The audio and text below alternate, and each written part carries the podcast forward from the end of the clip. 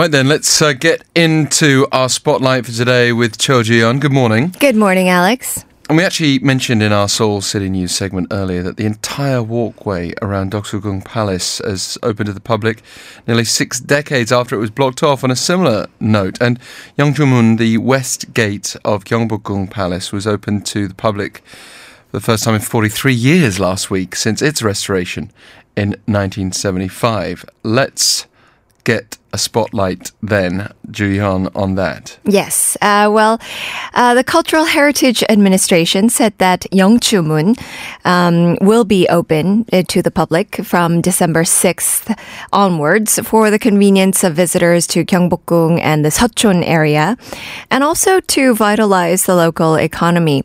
Um, with the opening of this west gate, visitors will be able to come in and out of Gyeongbokgung Palace from four directions through, first of all, through Gwanghwamun, the main and south gate, uh, the north gate, and uh, the east gate, and now Yeongchumun.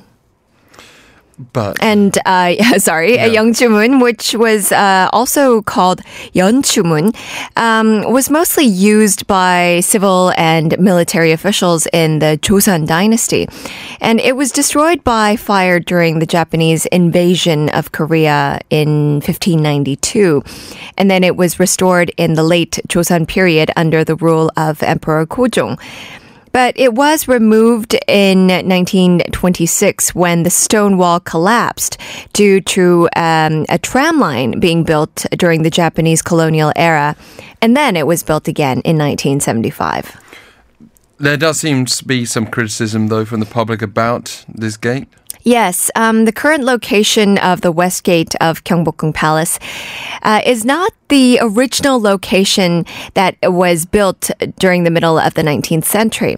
So after the collapse in 1926, the palace was rebuilt, um, and during the reconstruction, the gate was relocated actually 45 meters north from its original place. So the balance between the east gate and west gate used to be symmetrically connected with the left and right in a straight line. So if you look at the um, past maps of the Gyeongbokgung Palace, you can actually draw a straight line, but that has now been collapsed. And as the restoration project of Gyeongbokgung Palace started in the 1990s, Many experts from cultural circles and the media voiced their concern, saying that it should be redone in its original form. And the issue also came out in October during the National Assembly audit. And the Cultural uh, Heritage Administration said that they opened the gate last Thursday, and meanwhile, a civic group uh, filed a petition with the National Assembly on the day before the opening ceremony, requesting for the restoration of the gate to its original location.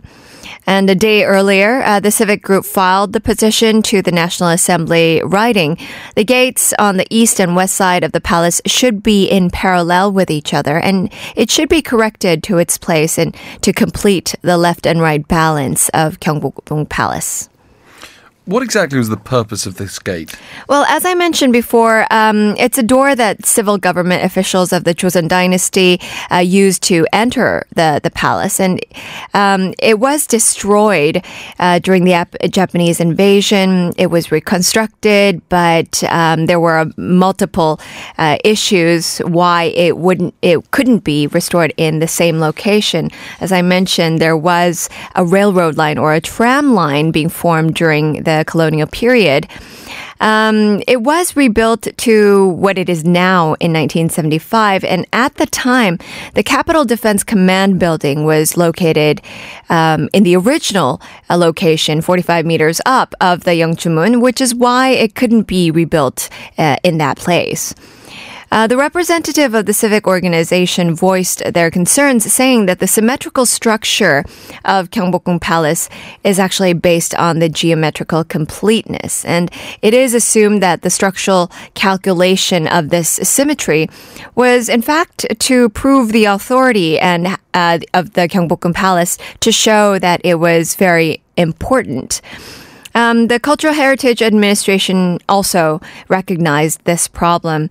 And according to an official from the administration, he said the original location is indeed 45 meters south of the, the current location. Uh, and a more accurate location should be confirmed by archaeological evidence through excavation work. And the administration has made plans internally to conduct a thorough examination of the walls uh, of the palace from 2028 to 2040. Uh, quite uh, a long time from now. However, the administration is saying that it's difficult to restore the gate immediately because of budget concerns. Then why have they opened the gate to the public when they know the location's not right. Yes, well, um, the Cultural Heritage Administration prepared the opening ceremony um, or the opening of the gate for about five months. And they said that the decision to open um, this gate, despite the fact that it had been the wrong location, took into consideration the symbolism of all four gates of the Gyeongbokgung Palace being open. Apart from the West Gate, um, you, as I mentioned, you can now enter through Gwanghwamun in south, uh, the East Gate near the Folk Museum, and the Sinmumun opens towards the Blue House. Another reason for opening is the need for activating uh, the local region or the local economy. Some of the local communities and politicians said that uh, cultural tourism resources had really been boosted by connecting Bukchon and Samcheongdong to the east of the palace, but the western Seocheon was relatively inactive because people couldn't really go through Yeongchumun. And uh, the civic organization once again said in the Roh government period, the Gwanghwamun was restored to its original position after having been mislocated in 1968. And the Moon administration should also find impetus to complete this left and right balance of the Gyeongbokgung Palace.